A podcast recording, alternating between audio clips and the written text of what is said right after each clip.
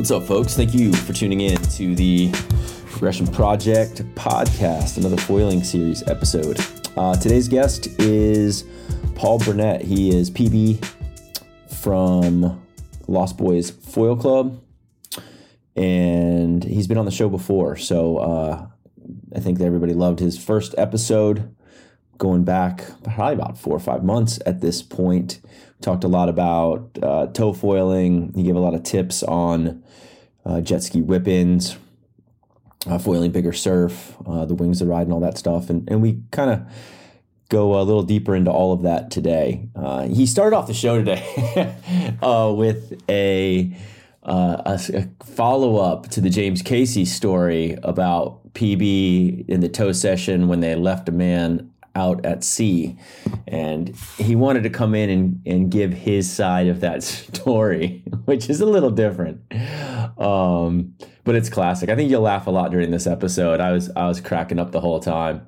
PB's a riot. He's awesome. It was great to have him back on the show, and I learned a lot from him, as I always do. You know, he is an incredible surf coach, and he started sending me some pointers in my surfing. I love constructive feedback, and his expertise has helped me out a good bit already. And that was another reason I wanted to get him back on the show, is to talk some of these technique and styling. You know, the Jack from Town episode, when we talked style, got a ton of positive feedback and kind of started that style conversation in some areas. And PB has been hitting me with a lot of technique, a lot of arm technique and foot placement and some other stuff like that. And so I thought it'd be fun to get him on the show to go through that. So very cool. Exciting day for me today. The Stealth 200 is on its way. FedEx says it's going to be delivered at some point. We got a low tide at 4 o'clock. It's 12:30 right now, which means that if I can get it in the next couple hours, I can get out there and test it today, because surf's going to be like 2 foot and super clean. So I went with the 200 instead of the 175. I figured, you know, with a wetsuit on right now, I'm probably 200 pounds pretty easy. Figured it'd probably be the right call. Although the other day I was towing on my son's 150 and I had a great session on it. Yeah, it was bigger surf. It was probably 4 foot at 13 seconds. So we were on an offshore bank, which adds a lot of energy to it somehow. And that wing was like perfectly sized for that. So I hope the 200 is the right size. We'll see. I'll let y'all know. This is interesting. After the Jason podcast, Foil Fever podcast, that really opened up how I was approaching surfing waves. And I've heard that now from a lot of folks who have listened to that. The kind of surfier feel, slowing down to stay in the pocket, down carves, all of that. My Instagram DMs have been blowing up with folks that have been appreciative for the insight that Jason shared on that show. So Jason, thanks again, dude, for that. And we'll continue kind of diving into more progression in pocket foiling. It seems like people are liking that. A lot of feedback has been that people are hitting. I don't know if it was Jason calling out cojones for hitting the pocket, and everyone's like, well, now I got to do it. But everyone's saying that they are, man, I'm looking out back right now. There's a bunch of dolphins right out back. It's so cool. So cool. But a lot of people are saying that they're hitting the pocket way better, hitting the lip, the whitewash way better now after hearing that show. And I know that I am too. So Jason, thanks, dude. And very cool. If there are topics that you want me to cover on the show, we've got a bunch of fun guests coming up. Adam Bennett's is making a return, hopefully this week. Adrian from Axis we've been missing a bunch lately, but we're trying to line that one up. So if there are topics you want me to go through with these experts that are coming up on the show, please send me a message and I'll take a note, and we'll try to get those. So, all right, let's dive into it. We got PB from Lost Boys Foil Club on the show today. I think you guys are going to dig it, and as always, thanks for tuning in and all the great feedback and everything.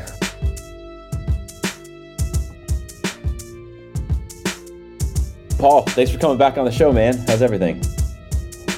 Thanks for having me back, and yeah, everything's great. The world is a wonderful place, as you know, and as a teacher, I've just nearly at the end of 6 weeks holiday, which, as you can imagine, I have spent a little bit of time in the water, making my skills a little better, which is good. And yeah, the world is wonderful. Epic. You wanted to start out the show with something today. What's that? Darren, in your last talk with the great Messiah, i.e., aka James Casey, James threw me under the bus big time, which was funny. I had a big laugh about it, but I did want to clarify a couple of things that about leaving your friend out at sea. That's the one. Yeah, and at least, okay. At least makes me feel better about myself. I don't know about Wooly. Yeah, James told the story about we were at our local tow spot and we took three guys out on the one ski. So we were, you'd tow one guy in and then go back out, get your mate, tow him in, and then go find the first guy and then take him back out. And so you're rotating around. And because of the nature of foiling, I've been tow surfing for 20 years now, and most of the time you're following the guy in and you don't have too much trouble finding them.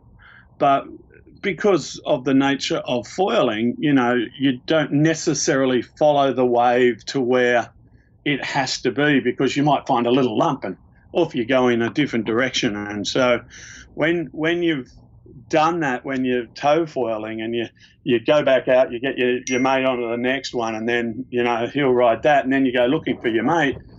He's not necessarily where the wave itself ends, because he might have just followed a little bump somewhere else. Anyway, so we're out there with Maddie Granger and Wooly, Sean Woolner, and I've gone in. I can't find Sean anywhere, and I'm going back in and out and we've got a fair size area to cover. It might be, I don't know, in you guys speak, maybe half a kilometre in each direction. So, I don't know what that makes it. I should know, I'm a maths teacher. But anyway, there's a fair amount of area that we've got to cover to find somebody if you haven't followed him in on the wave. And anyway, I couldn't find Wooly, and I'm going in and out, and couldn't find him. And so finally I think, well, I'll pick up Matt, and, while we're, going around, and Matt will be up on the foil at the back. He'll be, he'll have better sight, and we'll be able to pick up Sean. Anyway, we've gone in, and I've taken Matt back out, because we couldn't see him anywhere, and Matt's caught another wave, and then I've gone in with Matt, and I'm still looking for Sean at the same time. Anyway, bottom line is, Matt tells me that he's seen Wooly walking up the hill, because from where we surf, we've got a from where the wave finishes most of the time, it's maybe 100 metres to a little beach, and then there's a walkway up a hill, and then it'd be a half a mile walk back to the car. And Matt told me that he saw Sean walking up the hill, and I've gone, I wonder what's happened with Sean. And so we thought, maybe he's been hit by the foil or something, and he's obviously not that badly injured that there's a problem because Matt's seen him walking up the hill. And continued to have our session for the next hour or so. And then we got into the beach, and Sean is like wet in the shower session that we've had, and we've gone, "Oh, Sean, where have you been?" And he's gone, "You bastard, you've gone past me about four times, and you're looking the other way and didn't see me." He goes, I got caught in this current and got taken out to sea. Oh, God. and it wasn't even that big. It wasn't like, it wasn't, it was probably shoulder height. Like, it wasn't, huge or anything. But he said it was in this rift, and he got taken out to sea a bit, and it took him 45 minutes to paddle in. And so he had literally just gotten in when we had we finished our session, and he's just spewing, as you would be, but I'm going, it's not my fault. Matt told me you were walking up the hill. Oh, God. And as James did allude to, my eyes aren't good enough to know whether Sean was walking up the hill or not. I just see blobs in the distance. God. So it was like, oh, oops, sorry, Sean. He's just looking at me, going, shaking his head. But yes, it wasn't my fault. Has he towed with you again since? I haven't actually seen him since then, so maybe he's made himself scarce, as James alluded to. Oh, man. What you touched on there is super important, though. The other day we were towing, and it was like a chest-high day. We were out one of the banks that we will tow here pretty regularly, and I was with my son Damo, my buddy Mike Pedigo, and another buddy Maddie, and it was the first time we had done four folks out there, and so we were doing basically. My son's so light that we can do doubles with him, so yep. Mike and I or Mike and I could be up with Damo at the same time behind the boat, and you know we would drop rope, and if I went right and Damo went left, which we were trying to stay together, but you know, every once in a while, you'd kind of catch separate bumps. You could end up a half mile apart, and easily. And the driver, we had talked about it ahead of time, and the driver was going to stay with my son because he's 11. But I had one moment there where I was sitting in probably, I mean, I would say it's pretty safe water, but it's also an inlet that's known for some bull shark activity. About 20 minutes, just sitting there, just come on, guys. You know, I could see them whipping around, towing each other in. A little disheartening, but it's really crazy how you, as a driver, as a ski driver, you really got to pay attention. Hey, your story there just reminded me of a good story. We were double towing at an same spot at another occasion, and I'm towing, and there was James and Matt again. Anyway, and I just towed them in. I mean, they were both on the inside, and we had two ropes out. So I said, hey, let's double rope back out. And so we were just organising that. And as you would understand, that takes a little bit of organisation to get both guys ready and all that sort of stuff. Anyway, so as they're getting themselves prepared, I've looked in front of me and, like, literally right at the front of the ski, up pops a shark. And it was, like, you know, a metre in front of the ski. And I don't know, I don't know, 6-7 feet or whatever it was. And it was heading off in a direction away from the boys. So I looked back to see if they were ready, and they weren't ready yet. And so I thought, okay, well, I won't say anything. And then came up again about 10 feet away, a little bit to my right. But this time it's turned around and it's coming back. And I've looked back, and the boys are ready. And I said, you guys right? Yep. So I got the nod. Off I went. And gone straight over the top of it. And so, yeah, that was a funny one. And then just the other day, I had another shark experience with James. He was pulling me out, and I can't remember. Oh, that's right. There was something, a little background for people who want to tow foil and are putting a second foil on their sled. You've got to put the rope if you're a goofy footer and you're going to be on the right hand side of the ski, then the rope's obviously got to be on the right hand side of the foil, and vice versa. If you're a natural footer, you're going to be on the left hand side of the ski, and the rope needs to be on the left hand side of the foil. When we stuck James's board in, we'd forgotten to put the rope in the right spot, and I took off, and it was pulling the foil around a bit. So I signalled to James to stop, and so that I could flip it over, because otherwise, again, if depending on which way you're going to get up onto the wave, it could cause an angle problem, and we've had problems where the the foil board that's on the sled might get either pulled over or even pulled out. And anyway, so we're trying to avoid that. So I say to James, hey, stop. Anyway, and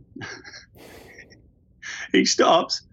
And, you know, we sort out the thing. It takes a little bit to get it over, and then pulls out. He gets me out the back, and he said, did you see the shark?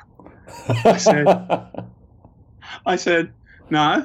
And he goes, when you told me to stop, like you'd literally gone straight over the top of one. And I think when I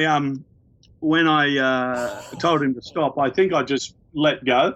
To, you know, so that he would definitely get the idea that I wanted to stop. And he said, you're fiddling around in the water while I'm pulling the rope over the top of the thing. You're right on top of this shark the last time I saw it. Anyway. Oh, man. You guys, have you had any instances where sharks have followed foils? I know there was, at the beginning, it seemed like there was going to be a big concern about it being an attractive nuisance for sharks. Anything like that? No, like, as I've just indicated, we see them, but yeah. Haven't had any problems with them at all. I just went on a trip to Ningaloo Reef in Exmouth in WA, like the right up north in the desert there. It's near Desert Point, Red Bluff, Nalu, whichever one of those that you want to call it, just north of there. And we went. We did this. If, for those listening, if you ever go to Ningaloo Reef, never, ever, ever do the manta ray dive. Save yourself $130 and don't do it. They've got all these, you know, beautiful posters where it's crystal clear water and you know, 5 meter wide manta rays and people snorkeling next to them and just it's all looking pretty. So we decide we're going to do it, and there's a spotter plane up in the air showing us where they are, and you see one and it's like, quick, everybody off. And there's like 10 people on this big rubber ducky, one of those, you know, speed rubber ducky type things that are like, what, 30 feet or something. And so we're all jumping off, and like the thing, I nearly jumped on top of one. By the time the bubble settled, I couldn't see the thing. It's gone somewhere else. And so, yeah, don't go over and do that. Save your money. But apparently the whale shark and the humpback whale experience is really cool, but there wasn't any. We were there at the wrong time of year, but I have no idea why I just told that story, but because I can't remember. It had something to do with sharks and whether or not they're attracted to foils, I think. Yeah, and that's right. Yeah, and we saw a couple of sharks off the side of the boat, and also the plane was telling people that there was like six tiger sharks in the area, and at one stage the guy's going to me, get in the boat, and I'm going, I'm just waiting for this guy to get on. You know, there was another guy in front of me, and he said, "No, do it a bit quick, do it a bit faster." Just had a word from the plane that there's a tiger within not too far. But look, every time I've ever seen a shark when I've been diving or whatever, they run for the hills before they even. As soon as they see you, they go, and obviously people get taken by sharks, and we just had, you know, two people in WA get taken by sharks. So obviously it happens, but on the most part, if sharks wanted to eat people, nobody would get in the water. Yeah, I was worried because some foil can look like a teaser, like a, you know, if you're tuna fishing or something, some of the teasers you throw out look similar to a foil. I like the idea that there's the foil between the shark and your feet. Yeah. So you don't have your feet just dangling off the edge. Like if he comes in from below, he's going to get the foil first. So part of the reason I wanted to have you back on the show, Paul, is that you have been super helpful in helping me get better at foiling, specifically when it comes to breaking down technique with your background, your coaching, shortboard background. Some of the stylistic things that you've been able to point out have made a big difference with some subtle things that you've noticed has made a pretty big difference in some of the things that I'm doing. And so I thought it would be fun to see if we could have a conversation about some of the things that you see in the space of foiling and some technique that might be able to be improved. And we can extrapolate on that and talk about some of the things that carry over from surfing and some of the things that don't. And so the first tip that you gave me, which I think was super good, and I've been working on this one a lot lately, has to do with my front arm. And I see this in a lot of foilers, and a lot of foilers halfway through a turn start to raise the front arm. And I didn't realize that this was bad technique. I kind of always figured that it had to do, like if I was doing a frontside wraparound surfing, as I'm approaching like the foam section, I'm going to lift to bring up the nose. But in a foil, you don't necessarily need to do the same thing. And so that tip about keeping my front arm down has made all my turns much tighter, and I'm able to draw them out for a lot farther. So instead of like maybe 180 degrees, some of my wraps now can be, 270 degrees. The only change was really that front arm. So maybe you could talk through that, and then that can be a starting point for this greater technique conversation that hopefully we can do justice to. Okay. Remind me after I talk specifically to that point that I want to talk to a point about a friend of mine that I just gave some tips to about his front foot. So we'll come back to the front foot, but yeah, okay. The front arm. Look, obviously in foiling, we've got, as you said before, a much greater playground area, which allows us to be doing turns, A, at greater speed, and B, at greater length of turn, as you just were mentioning. And if you're on a surfboard, that you only, because you lose speed through a turn, your turn can only be a certain length, and that's guided by obviously the size of the wave, the power of the wave, and so that length of that turn is pretty much a specific length. Guided by those things I just mentioned. And so, and that might last, maybe 2 seconds. And as I said before, you because of the extra drag that you get from a surfboard, you're slowing down through that turn. So if you're doing a heel rail turn, and I'm going to talk skate language rather than surf language here because of the nature of the fact that you're not necessarily on a wave, you might be heading back out and then you're doing your turn. So rather than confusing people and saying I'm doing a backhand cutback, which in my mind, a backhand cutback in surfing is actually a toe rail forehand turn. Yeah. And so we'll call it heel rail, toe rail. So if you're doing a heel rail turn, and you're pushing through that turn, about halfway through that turn, the board is slowing down to the degree that you need to unweight that front rail. Otherwise, you're going to bog a rail. And so you lift that front arm to allow the heel side rail to continue to turn, and that unweights that rail. And allows you to then, maybe doing an off the foam or whatever it is you're going to do. But in foiling, there's no such thing as slowing down in a turn. In fact, we know we speed up in a turn. And so when you do that turn, if you want to either continue in the length of the turn or make a tighter arc turn, we've got the ability to keep that pressure on rail, and to do that, you've got to have your arm, and that arm has to be down and on. If you're doing a heel side cutback, it's got to be down and held on, on that rail, because that way you keep that pressure on. If you then, as we just spoke about, and what I had said to you, hey, dude, you're lifting your arm in mid-turn. And what that does is that then takes the pressure off that rail. We'll call it a rail, obviously it's the wing, but it takes the pressure off that rail and stops the turn.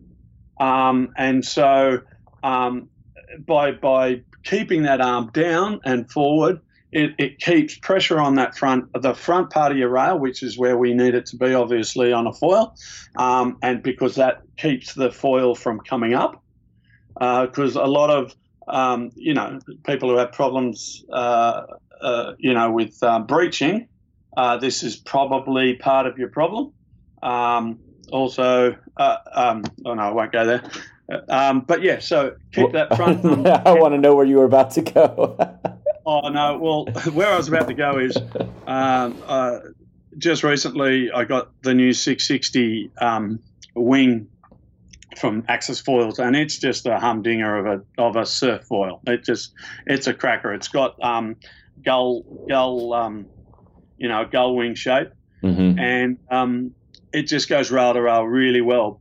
But I somehow couldn't find my 75 mast, which is my go-to size when I'm toe foiling, and I only could find my 600 mast, which was a 60 centimeter mast, which is what I use to prone foil, because obviously, in shallower water you hit the bottom all the time. So I use a shorter mast when I'm prone foiling, but that means I'm going lower speeds when I'm prone foiling to start with. And to be honest, my skill sets when I'm prone foiling are pretty ordinary.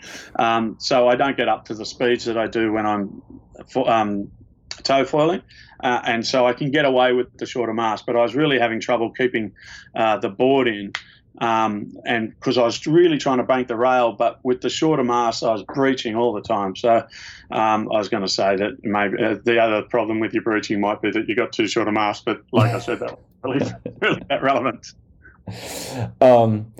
So A couple thoughts on this. One of them is you mentioned something when we were talking about this technique about being able, if you keep that arm low. And for me, I sent you some video, and the difference in my connection turns, same setup, everything exactly the same, basically same surf.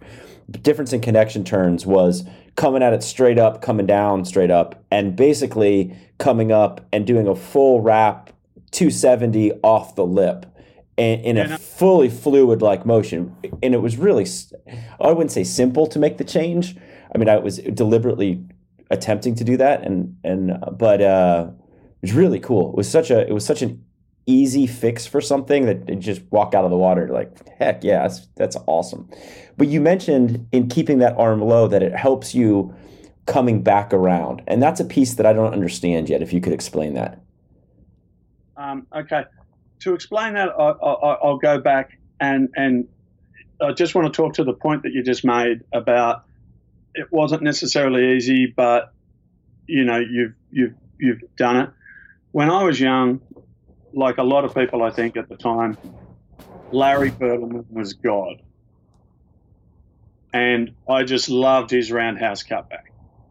And I can't remember how old I was, maybe 14 or 15, but this is back in the day, For you young'uns, you can close your ears for a minute, but for the old folk, you will remember that we would go and watch surf movies that would have surf footage from maybe the previous season at in Hawaii, and you'd go to your local theatre, and see some, a movie, whether it be Let's Go Surfing, or what's the one I'm trying to think of? Anyway, but Mark Liddell and Buttons, Kalilio, Kalani, and Bert were, guys that I looked up to, and so and they were all doing the hand in the water cutback, and so I decided that I'm going to do a hand in the water cutback like Larry Bertlemann.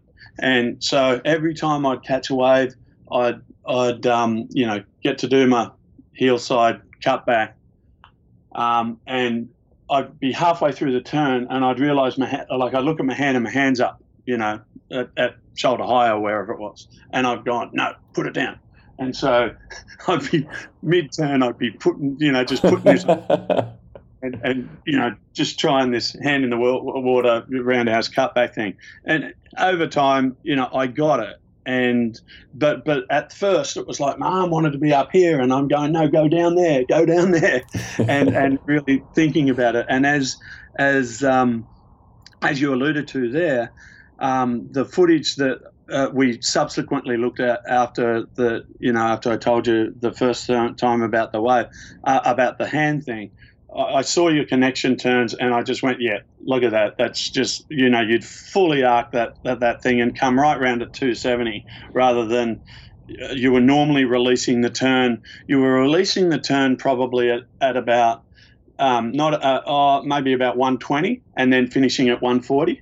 Mm-hmm. And now suddenly you've got your arm down and you're still pushing through at, you know, maybe 200 to 230 or 40 and then coming and then finishing up at 270. And so it was, as you say, not necessarily easy, but in a fairly quick time you're able to get such a better turn, which was really interesting. And so now I've got to answer the question that you actually asked, which I can't remember. which was about the recovery. So you said keeping the arm low also helps you. Oh, yeah. Yeah. On recovering from that turn, and I haven't been able to spend as much time. Really, I've only practiced this for like 2 days. The surf's been terrible here for like the last 4. So, yeah. Okay. This weekend. Okay. So, yeah, look, if you keep that arm down, like, and since we were chatting again, and I had said, no, keep that after doing that heel side turn, and you want to come back around and do a toe side. Yeah. Keep your arm down and swing it across in front of you, and that's going to help coming back into that other turn. And you've gone, oh, I always thought, you know, I've got to lift my arm. And see, as I said before, the lifting of the arm on a surfboard is all about unweighting that front rail, which you have to do as you're going rail to rail, but we don't have to unweight on a foil. And so you can keep that arm down as you're coming across. So rather than bringing it up, which then releases your so now if you're going from a heel side turn and you're wanting to come back around to a toe side turn, you can lift it up, which you know, unweights that front rail and then swing it across. But that is surfing technique, because that's, you have to do that surfing, because as I say, you're unweighting that heel side rail, so that then when you're coming around, it enables you to then place your weight onto your toe side rail, and then you bring your arm down as you come around. And then, obviously, if you're surfing, you're on the wave and you're using the energy of the wave. So then you would, with your arms down, you would then be looking at doing your bottom turn and coming up. And then as you're coming up the wave, you're lifting your arms again to unweight, and then you're rocking the top turn, whatever it is that you're doing. On the foil, you can do that, but you don't have to do that. Right. Because you've got the luxury of, you know, being above the water. So you can choose to unweight by lifting that arm and coming around, or you can choose to literally keep that arm down and swing it around, and that'll make that transition turn back the other way a little quicker and possibly a little sharper. Nice. I think that part of the reason, because after we've been talking about this, I've been going down and breaking down a lot of guys who are much better than I am video, and a lot of folks do lift the front arm at different parts of the turn. And when I was thinking about that, I think part of the reason that might be is that as we're accelerating through these turns, that forward pitching moment of the board, the front wing will start to pull the nose down. And so you're having to keep that nose up. You know, the other thing that I changed last week, and I had gone on the record before talking about how I don't like shims, and that was when I was trying to optimize my whole game for pumping better. And I've done a lot in the last couple months of dialing in my pumping. And so now I can pump the shimmed MFC, not quite as good as unshimmed, but the advantages on the wave face and in surfing for me are huge with having the shim, because the turns are tighter. I've got a heavier front foot feel, which is letting me, I think, partially keep that hand lower because I'm not having to hold the nose up through the turns anymore. It's like I'm starting to like at the beginning I liked having a lot of like kind of front foot pressure, a lot of lift. And then I went to liking a neutral wing more. And I think I'm going back now to liking more front foot pressure because I think it lets you drive. It basically is the way I was looking at the shims, and this is interesting. I don't know if you've thought about this, Paul, or if you do any shimming. It's like you can change the rocker of your board with the shim, essentially, to where it wants to turn more. And we know that turns are accelerating, but the natural arc of the wing shimmed is going to be a tighter radius turn. So if you're spending more time turning, you're going to come around those turns a lot faster with that upward angle. And I'd love for Kane or somebody who knows this stuff better than I do, if I'm wrong on any of this, to chime in and hit me up and I'll make any corrections. But that's what I'm feeling right now. And I like that. Go ahead. I was just saying, Kane's the professor. We should be calling him the professor. But I'm liking that front foot pressure because it's allowing those turns to naturally happen. You've been playing around with anything like that? Yeah. Look, one of the things that I've found and I look at, and one of the great things about this sport that we're involved in is it's so new and there's so many people with so many good ideas and so much happening that all of it starts spinning around in your head as to which one should be applicable to you, which one will help you, or maybe some of them will hinder you or whatever. One of the things that for me, whenever I've tried those flat back tail wings, I find that I don't like yaw. And one of the, for me, probably the most commented that I get on the videos that we put up that are of me is the speed that I'm going. And I'm basically writing that, except for James, who's on GoFoil, the rest of the Lost Boys, and Tom, who's now on Armstrong, but the rest of the Lost Boys pretty much use Axis, and so similar equipment. And so I've asked myself, why do I go faster necessarily than the other guys? And I think part of it is that arm down thing. Like I've got the Larry Bertlemann front arm, and it really helps me to get longevity of turn at maximum speed. Part of me wants to cut that because I when we go out with James and he's just rocking those turns that he's freaking doing, he is just going ballistic. The last video was insane. Posted yesterday, I know you have because I saw that you liked it. But for anybody else, and obviously yesterday won't be yesterday by the time this comes out. But if you look at anything that's James is in our videos, the turns that he is doing and the tightness of the arc that he's getting, especially at super speed. Like we were out in a session last week. It doesn't look it in the video, but it was like at least double overhead. There was some triple overhead waves. But James was just approaching it like it was, 2 foot. He's doing his bottom turn and then that rail grab top turn that he's doing.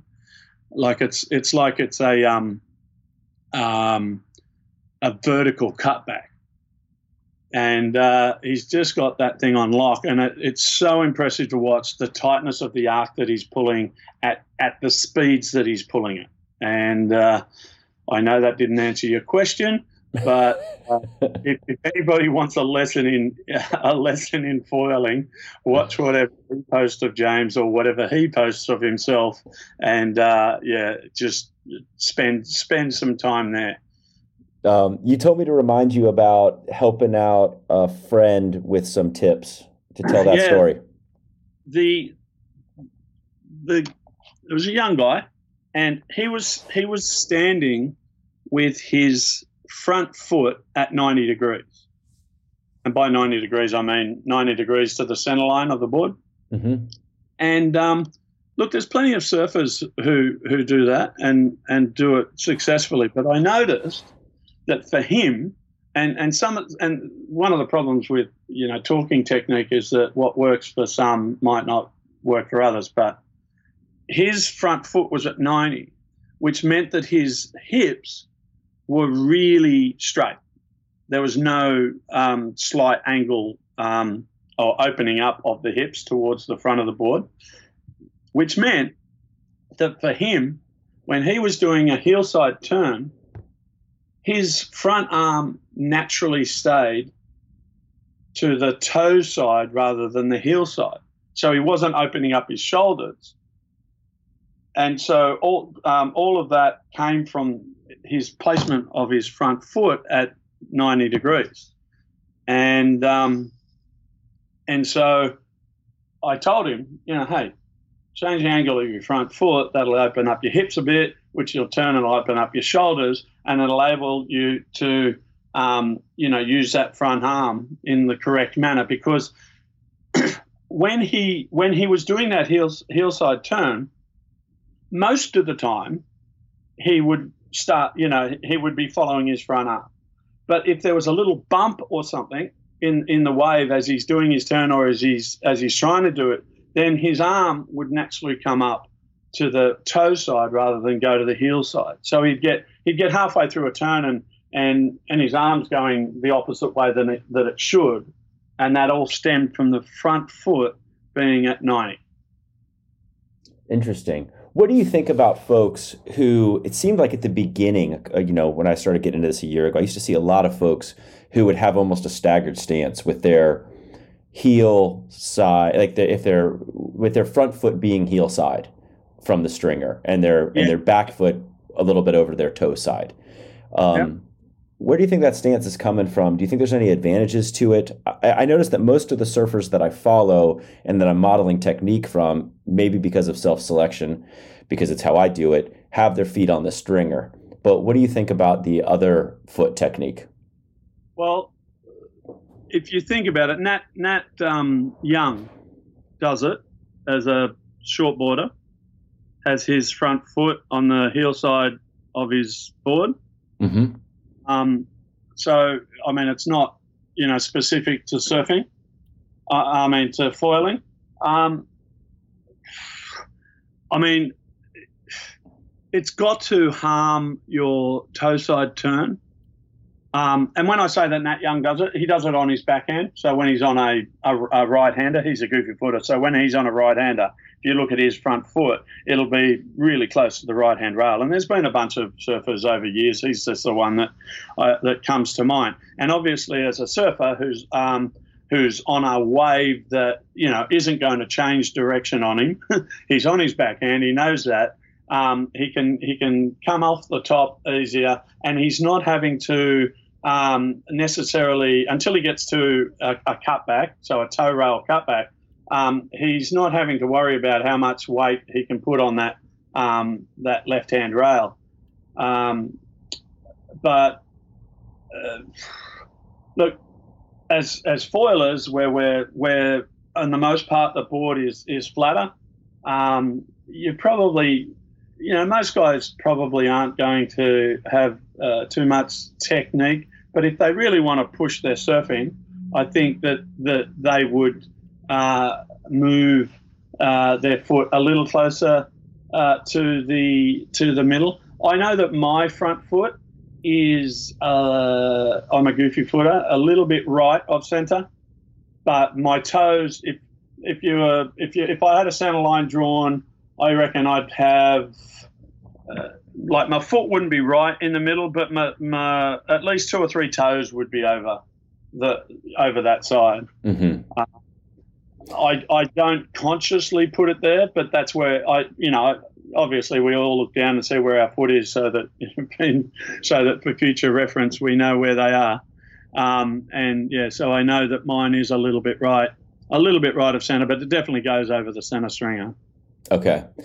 You know, I recently, I've been testing a bunch of boards in the last, month and a half or so. And one of them, I just put a deck pad on the tail that did not have the arch bar. Yep. And I almost always have an arch bar on my boards. And it was really interesting how difficult it was for me. And now on a surfboard, I ride, you know, mid-length boards. I ride boards all the time with no tail pad, and it does not bother me at all. I can feel where I'm at pretty easily on a surfboard. And maybe it's not quite as sensitive, but on the foil, especially when I was approaching, like pumping back out, approaching an oncoming section, because I moved my foot from a forward pumping position back to the tail to do that connection turn, without having that reference point of knowing where I was, it was very difficult to really trust coming into that turn, because if you're off by 1/2 of an inch, the whole turn's going to be different. It was just really interesting to feel how much I rely on those tactile, references for foot position and how important it is. Front foot, though, is pretty easy. It's like you get your front foot moneyed when you pop up, and then I rarely move it. I try very hard. Sometimes I've started moving my feet closer together, in which case to get that really narrow stance, I have to move my front foot back. So I'm starting to do that a little bit more, but the back foot feeling lost was tough. Why in particular? Yeah, I agree with the back arch. I love a good back arch. For a while we when we didn't have the amount of equipment that we now have, I was sharing a board with my old tow partner, and he's got really flat feet, and we had this deck grip on it, and he didn't like how much of an arch it had, so he got the razor out and like took the top, and I was spewing, as in, because it was like, I don't have the feel under my, exactly where my back foot is now. I like that too. I find that it quickly centers it. You don't have to think about it. You know where it is. Right. As I said, I wouldn't put an arch on the front foot because my foot would then want to be further over to my toe side than I actually put it naturally. Gotcha. I think the back foot, I was just thinking about this while you're talking there, and I feel like the front foot, because you've got the majority of your weight on your front foot, you know exactly where it is, and you know how the foil's responding to that weighting. But the back foot, you're pumping, and for the majority of the time, you're not that heavily weighted on the back foot until you're going into that turn. And so that's why it's a surprise if it's off, because you're not relying on it the same way. Something else you. I just got a message from the guy that I said that I gave him some tips on his front foot, mm-hmm. and he said I tried turning my foot in the surf yesterday, and it felt much better. Thanks. Cool. Very cool. So, yeah. Hey, you said that you want. Do you have anything else on this? Because you also wanted to talk toe technique, because we had that conversation the first time you were on the show, but you said you had some new thoughts on it. Oh, it was just we got a bit tied up in confusion of which way we were talking and what we were doing, and also you had mentioned that for you guys you had found that it was best to be out the back, toe in towards the waves from, being beyond the waves, have the surfer obviously on their preferred side, and then tow them in so that they could, like for a natural footer, for example, you would prefer to pull them onto a right-hand breaking wave, and they could just peel away and away from the ski or the boat. You could pull off the back on the boat, and they can then ride the wave. Right. At the time, I was getting confused because I was in my head going through the way we do it, rather than the way you would do it when you're learning, or because right. we have the luxury of all of our reef breaks that we tow are either peaks or have deep water off the side of the break. So we're not, you know, we're not in a beach situation where could be waves anywhere. And so what I was talking about at the time, or in my head going through, was the fact that we're pulling back out, and say we're pulling back out on a peak, but so we can go either side of the peak, and also there's distance between the end of the wave and the beach, for in the most part. So you know we can choose which way around the peak we're going to go, because we don't, you know, we're not riding it into the beach. And so most of the time, as we're pulling out and you see a wave coming, you're wanting to whip that person in to that wave on the way out, rather than going out, sitting down for a while, waiting for the wave to come.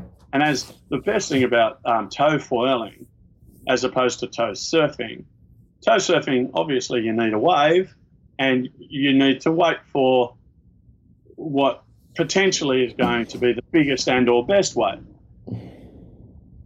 In the spot that we foiled, some of the waves that looked the best out the back, because of the nature of it's one of those cross wave situations where we call it the gathering, but you've got if there's two swells in the ocean at all, this place will really pick both directions up, and the way that the reef is, it highlights both the directions, and then it just draws itself into the reef and peaks the swells up, and it gathers into a nice little A-frame for us. And so when we're towing out, you know, you're always looking for wave. When you were tow surfing, you had to go out the back, wait for the wave. On the most part, you know, you're waiting for the sets. On the foil, because of the nature of these crosswaves that we have, you can catch a wave out the back. You'll think it's a bomb set, looked unreal, but then it didn't gather. Whereas some of the smaller ones will be the ones that gather the best and give you the best longevity of ride. So in some ways, it's just a lucky dip.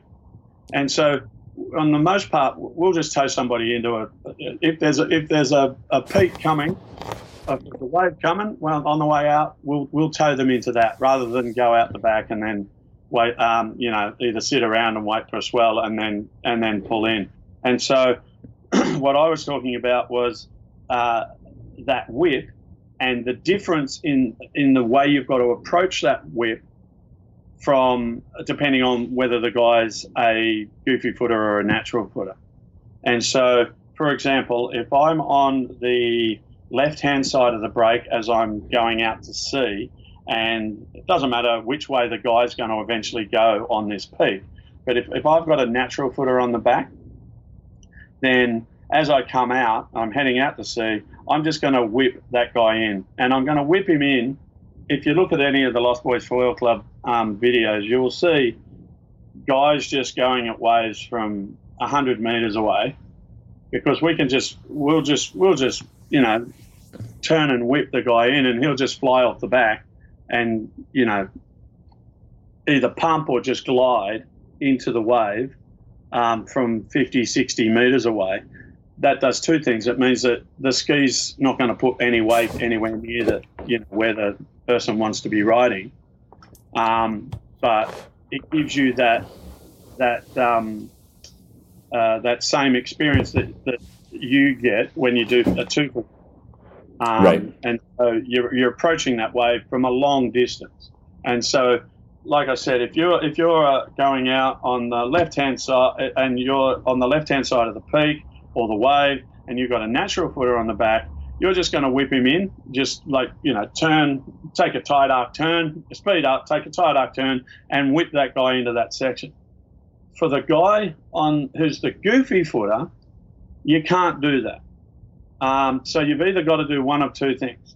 You've either got to try and turn the board to the right and take the guy over towards where the wave is, and then basically the ski rider himself goes straight over the back of the wave and lets the guy then get into the wave. The problem with doing that, for the goofy footer, if he's on the right-hand side of the ski, if you're taking a right-hand turn as the driver on a goofy footer, then you've got to speed up.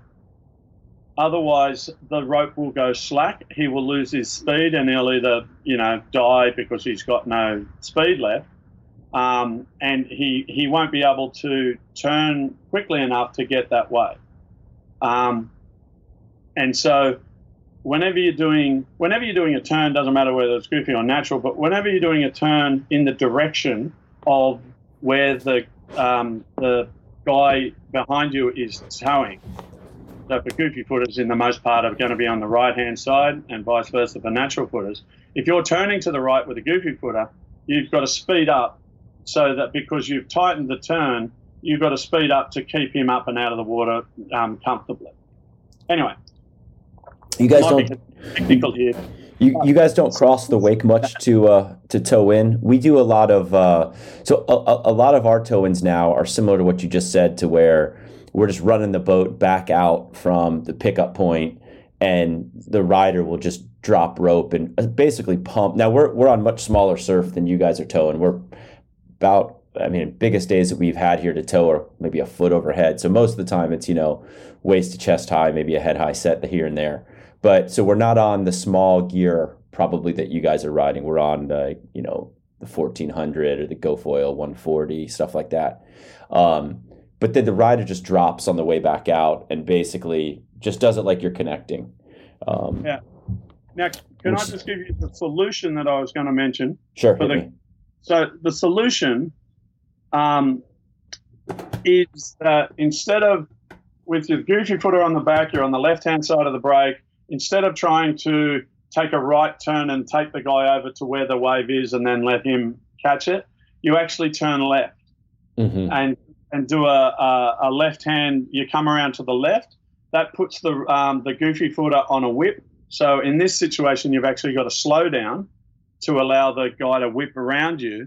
But then he will then do a full 270 degree turn around the ski, and then you will then whip him on in much the same manner that you were talking about when you're coming from behind the wave. So he can then come in on his heel, on his toe side, looking at the wave, and he can then catch it and then either go right or left, doesn't matter. But that will allow the goofy footer in this situation to come at that wave with speed, rather than have to come off if you're coming. If he goes off the right hand side. Gotcha. If that makes sense. Yeah. Our last day out there, we had an epic tow day last week, and I also had my sketchiest moment on the boat, probably on any boat that I've ever had. We got basically caught inside trying to get my buddy up and thought we had more time, and then my boat's not very strong, and it didn't pop him up right away, so it was taking a little while, and by the time I realized that we were going to get closed out on, I was telling him to drop the rope. The communication took a second. Finally drops the rope, and we go to make the, I realize I'm not going to get up over this wave. It's probably chest high, not super solid, it's a tow wave, but a bigger wave, and not going to make it over. So I start to make the turn, and it's just so slow. About halfway through it, it's basically like I'm hitting the lip now. And I realized that this whole thing is probably going to end terribly. And it's me and my son in the boat. And I'm like, Damo, bail. So my son just yeets it right out the side. And I'm like just praying that the rope doesn't catch him somehow. And it did, and it was fine. He was pretty clear of it. It shouldn't have. But then I basically hit the lip in the rib and had to surf it out. I was sitting basically on the motor trying to keep the nose up because it was such a steep drop. The wave broke into the boat, put about 8 inches of water, which helped because it helped when the wave kind of broke into the boat, it pushed the nose up, the bow up of the boat, and then got that all steadied. My other friends on the inside watching the whole thing, thinking I was about to die. And then it doubled up, and I had to roll over another double up. And then we kind of went into deeper water, and it was all okay. I bailed the boat for 10 minutes. It was so gnarly, man. That's things can go south pretty quickly on a boat in the surf, can't it? Yeah, I remember one time I was I towed my partner into a wave. This was pre-foil days, so it was tow surfing. It was probably, I don't know, it wasn't that big, maybe 15 feet, 20 feet in let's call it in wave piece. I don't know why anybody talks about the back of the wave, because until foiling came along, I've never surfed the back of a wave in my life. But anyway, it's 15, 20 foot in new speak, not old speak. It was maybe, 10 feet in old speak. And I've towed my partner in, and he's doing his thing, and I'm watching him, and I just got clipped by the wave. It knocked me off, and it didn't catch the ski or anything. But I'm off in the water. I've swum back up, and because I'm I've been pushed off. It's pulled the safety, and so the ski's not running. And so there's a frickin' set coming. Uh-oh. So I've swum back. I've jumped on, and didn't have time to, reconnect the safety lanyard and get the thing started. And so I've just freaking caught, this bomb set, and I'm hanging on. I wasn't even on the seat yet. I just scrambled up the sled, and so I'm hanging onto the grip on the back of the three-seater ski. And the thing hits me. Luckily, we were pointing vaguely towards, towards the beach. Not really the beach, but at right angles to the wave. And it's just grabbed us, thrown us up, and I'm just doing the bronco ride on the back of this thing. And we didn't roll, thankfully. And I've just been taken in. And as I said before, the place where we do it, it ends up in deeper water. So it was the full bronco ride, but. Things go out pretty quickly, definitely, on a boat in the ocean. Oh, absolutely, absolutely. Yeah, we actually had a little post talk about that post mortem, and we've changed the way that we'll do some stuff. We won't try to pull people up quickly, anymore. We'll drag them out, but it's good. Yeah. That. What you were just talking about there is, before the cast, we talked about a couple of things that we might mention, and that brings up one of the things that we were talking about just last week in that session that is posted up there now with James and Tom. Tom gets a nice little one in that, and I've got some other footage that I've got to look through and see if there's something else worth posting, but. We were riding a super small kite foil. It's 54, so 545 millimeters wide. So I don't know what that is in your speak, but let's say it's going to be 20 inches wide. Mm-hmm. So not very wide, not very big. It's got a small cord as well, so it's a tiny wing. And as you know, and I don't know if other people know, I'm the fat bloke from the Lost Boys Foil Club, the fat ball bloke. So I'm carrying probably 240 pounds, 108 kilos in our speak. So I'm carrying a bit. And the problem was trying to get the thing. Well, also I was riding Matt's tow board, which is 3'6", and only I think it's probably about 18 litres. So when I was getting up on that, it wasn't pushing back enough, much to get me up and out of the water. Matt's ski, which is the one we had out there, was not – there's something wrong with it. I think there's something wrong with the impeller or something, because the engine sounds fine, but it's just lacking that grunt off the mark. And so it was taking a long time for me to get up. And when I say taking a long time for me to get up, normally, the guy says, go. We do deep water starts. So that means that we'll be just standing on our boards. When the rope gets taut, and we spoke about this last time, I'm a goofy footer, so Matt'll, I'll say go. Whoever's driving will start pulling me out and start a right-hand turn so that I will get out of the weight quickly, and I will come up within 2 or 3 meters and come straight up onto the wing on the boards that we ride. They're too short to come up. A lot of people want to come up onto the board and then come up onto the wing because there's such small boards. We have to come straight up onto the wing. Now, because the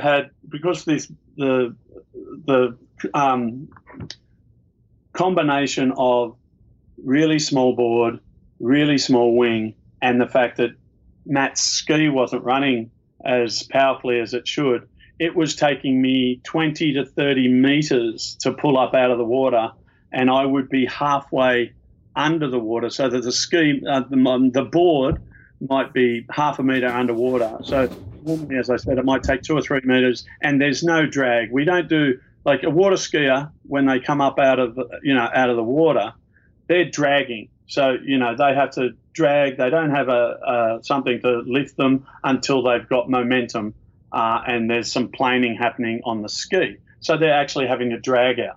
We never drag out. We're just popping up. And I just happened to see there's a good footage that Laird just posted. So by the time this comes out, for anybody who wanted to look, it might be a week. It might be 5 or 6 posts ago, because Laird doesn't do that many. But it's of a little session that he had, which looked like maybe 2 or 3 times overhead. Nice, glassy conditions, and he was just being Laird, legend. And you've seen it, because I saw a post. Somebody said, "Oh, he should do a thing for Progression Project," and you said that the invitation's open any time. And so, but on that video, you see how easily Laird gets up, pulls up and out of the water, and that's the way we do it. But it's a really good close up for anybody who wants to look and get an idea of what I'm talking about, or get some tips. It has a really good close up in that of lead coming up and out of the water, and I didn't look at it with technique eyes on, but I'm sure lead's got good technique, so have a look at that if you're wanting to know how to do it. And so it was going from 2 to 3 meters to pull up out of the water to 30 meters, and wow. half of that time I'm half buried underwater, so fully dragging, and then because of that. I also wasn't out. I wasn't able to be out of the wake. And Matt's got a really short rope. It's probably only about 5 or 6 meters. And so I had to not only pull up out of the water really hard, and that was a real chore. But then once I got up, I was up in the wake. And as we all know, anything with aerated water, you're getting that. Difference in lift, and so it's a bit of a struggle sometimes when you're in the wake of just managing it. But yeah, so I was literally for every one wave I was getting, it was taking me 2 or 3 attempts to get up for 30 meters of this wow. thing. 2 days later, I couldn't walk. My back was just gone. God. How you doing now? Yeah, I gave it a few days of not getting in the water, but yeah, it's still a bit tense, but yeah, I can get back out there now. But yeah, that. So guys, make sure you can power up to get out of the water quickly. Don't be torn out the back there for too long. So how did that wing feel though? Once you were up on it, did you like that smaller surface area profile? Once I was up, yeah, it was. I was a bit disappointed in myself, and whenever you got the Messiah there, it's a bit hard not to be, because he's, like I said before, he was just banging those turns out, full bottom turns and top turns on double overhead waves, and I was even still with a wing that small, I was feeling the need to nurse it a little bit. I don't know where it went. I tried to, there is a a shot of me somewhere or a vid of me somewhere that I was going to post, but it didn't actually transfer to my phone, so I'm going to have to find it. Tom's got it. But, yeah, it was that ridiculous. And so the other day, interestingly enough, we were with Tom's got the watch, and it told him this was on a much smaller day, and it said I don't know what he was doing, speeds he was doing on that day, but he was doing 39 Ks, which I think is probably about 26 miles an hour. Yeah, it's solid. He's doing 39 Ks on the smaller day. I reckon he would have been going way far and way faster on this day. He was easily 45, maybe 50 Ks. Oof. And so, yeah, you're moving quickly. And so, like I say, I don't know if I'm being overly critical on myself that I wasn't doing what James was doing. But like I said before, you know, if you got the professor out there and you want to get schooled, you know, take advantage of the fact that you've got them there and do some learning. I love going out with people who are better than me. You know, there's nothing better than being able to see directly and compare directly what you're doing with what, in my opinion, one of the best in the world can do. Yeah. Yeah, it's great going out with James. I agree. You know, you've mentioned Tom there a couple times too. I've had so many requests to get him on the show. I hope that one day that he would consider doing it. That would be really fun to be able to talk to him. Well, I spoke to him about it the other day, and I tried to get him on this one. And look, I can't talk for Tom because Tom's Tom. I think he'd be happy to do it, but Tom's a busy man, and getting him to do it, as in finding a time, might be your problem. But I think Tom will enjoy it. I'll have another word to him. Maybe anybody who's listening to this who would love to hear Tom on the show, maybe just tag him a bunch, hype it up a little bit. Hopefully that'll help a little bit. Tom, in the last little bit of time, is really, really come on. I don't know if anybody, if you want to go back into the annals of Lost Boys Foil Club history, like go back to some of the beginning footage. There's a video of Tom. It was he'd only been doing it for a short period, and I said, you know, like a going down video of you, and he said, yeah, no worries. And so, like, this video of him just like boom, boom, boom, boom. He's just like finding holes all over the show, and then finally he gets one. And that was only January of last year, so he's only been doing it. I don't know. He'd had a few sessions in Hawaii before this, so I'm not sure how much prior to that. So in the last year, he's gone from boom, boom on pretty much every wave to really ripping. And he's now hooked up with Armstrong Foils, and he's a kid in a candy store because he's got, like, they've hooked him up with frickin' everything. You know, he's got 3 masts, he's got 50,000 front wings and a whole bunch of back wings, and, you know, like, he's just, it's just all there. And I think his only problem at the moment is trying to work out, you know, try to ride it all, you know, with all the various combinations that he's got available to him, and then B, work out which of those combinations is going to work out in which conditions. You know, so for example, the last time I went out with him, the one that I posted yesterday, I think was with the 1065 front wing. Yeah. But he used the 1200 front wing on our session that we did just the other day. I haven't posted any yet. I will be. And he was going, oh, you know, I had too much wing. I should have, you know, had something else. And as anybody who's got, you know, more than one or two options would know, you always should have brought the other, other mast or the other this, the other that. It's one of those things. And so until you get it dialed, your equipment, that becomes a problem. But yeah, Tom is definitely ripping. He's got that got that Tom Carroll style that he brings to the exercise, and it looks really nice.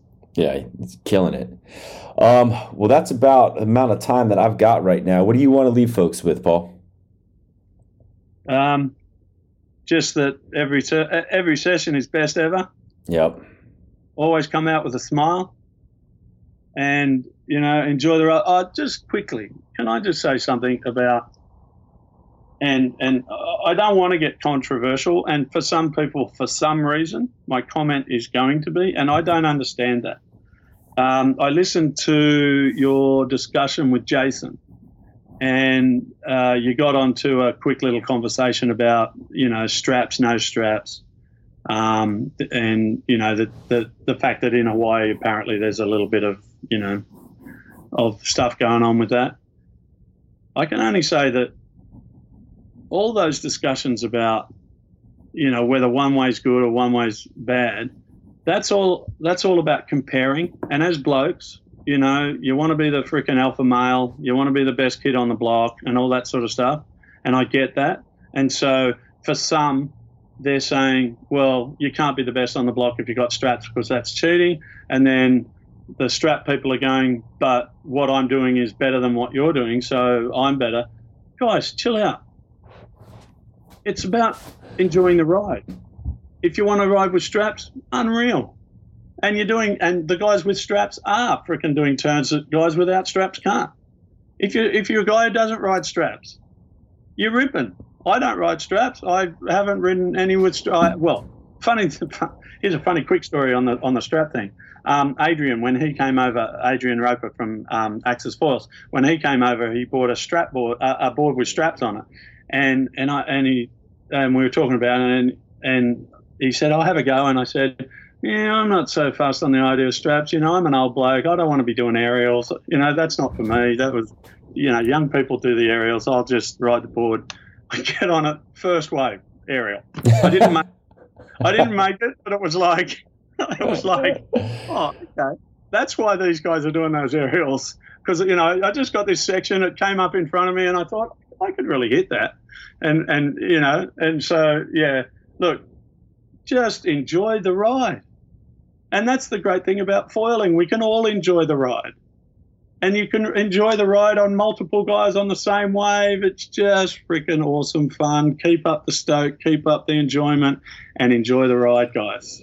And folks can follow you at the Lost Boys Foil Club is the foil club. And then what's your personal Instagram? Mine's just at PB Foil, but to be honest, I don't post much on there.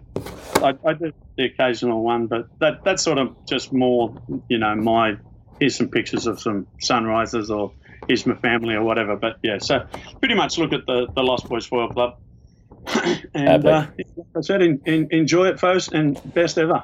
Yeah, man, this was a fun show. Thanks for coming back on, PB. I appreciate it.